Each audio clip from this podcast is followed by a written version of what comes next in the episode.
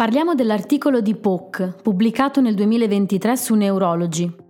Ci dica, professoressa, perché ha scelto questo articolo? Perché è uno studio di popolazione molto interessante che mette in evidenza come le problematiche e le comorbidità,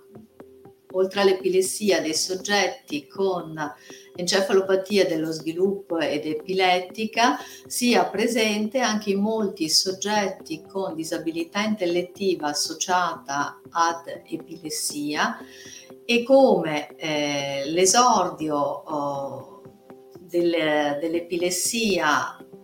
e dell'encefalopatia epilettica possa avvenire anche oltre i tre anni di vita. Quindi, dato che mancano molti studi su uh, encefalopatie dello sviluppo ed epilettiche e, eh, e soggetti con epilessia e disabilità intellettiva dopo i tre anni eh, di vita, penso che eh, questo lavoro ci consenta di fare una riflessione molto importante di quanto sia l'entità del fenomeno e come molti di questi pazienti eh, in realtà abbiano necessità di cure, eh, di trattamenti, di nuovi trattamenti e possibilità quindi di avere accesso anche a trial clinici eh, proprio per l'importanza e la frequenza eh, delle crisi, ma non solo delle problematiche che si associano alle crisi.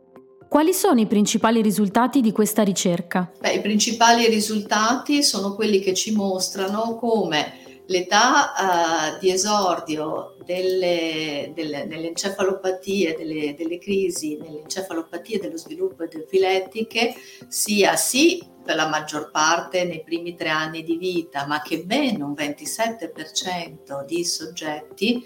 eh, esordisce dopo il eh, terzo anno.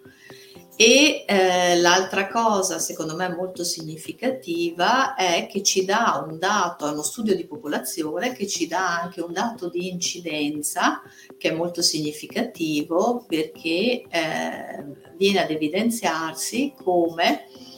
eh, ci sia una uh, incidenza di uno su cinquecentonovanta bambini per uh, le encefalopatie dello sviluppo ed epilettiche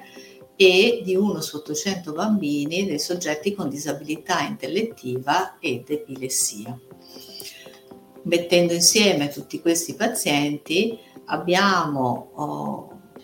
l'entità di un numero significativo di soggetti eh, che eh, necessita di essere eh, seguito no, per l'epilessia, ma anche per le comorbidità. E teniamo conto che l'incidenza uh, cumulativa dell'intera corte di soggetti che esordisce con epilessia prima del sedicesimo anno di vita riguarda duecentonovantaquattro bambini su centomila. Quindi eh, diciamo che ci dà l'idea dell'importanza eh, della,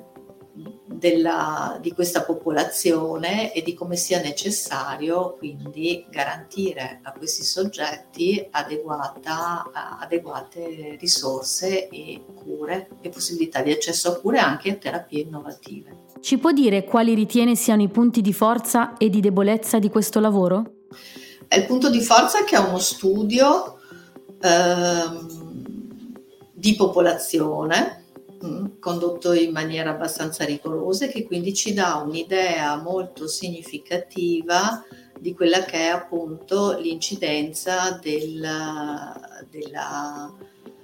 eh, di questo tipo di patologie e delle problematiche che sono oh, connesse.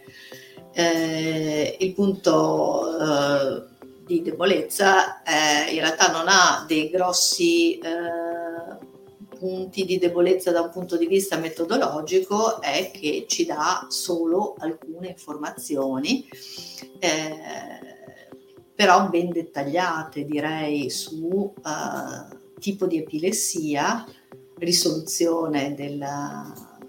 e, e anche esito insomma alla, della, delle forme nella popolazione tra zero e sedici anni.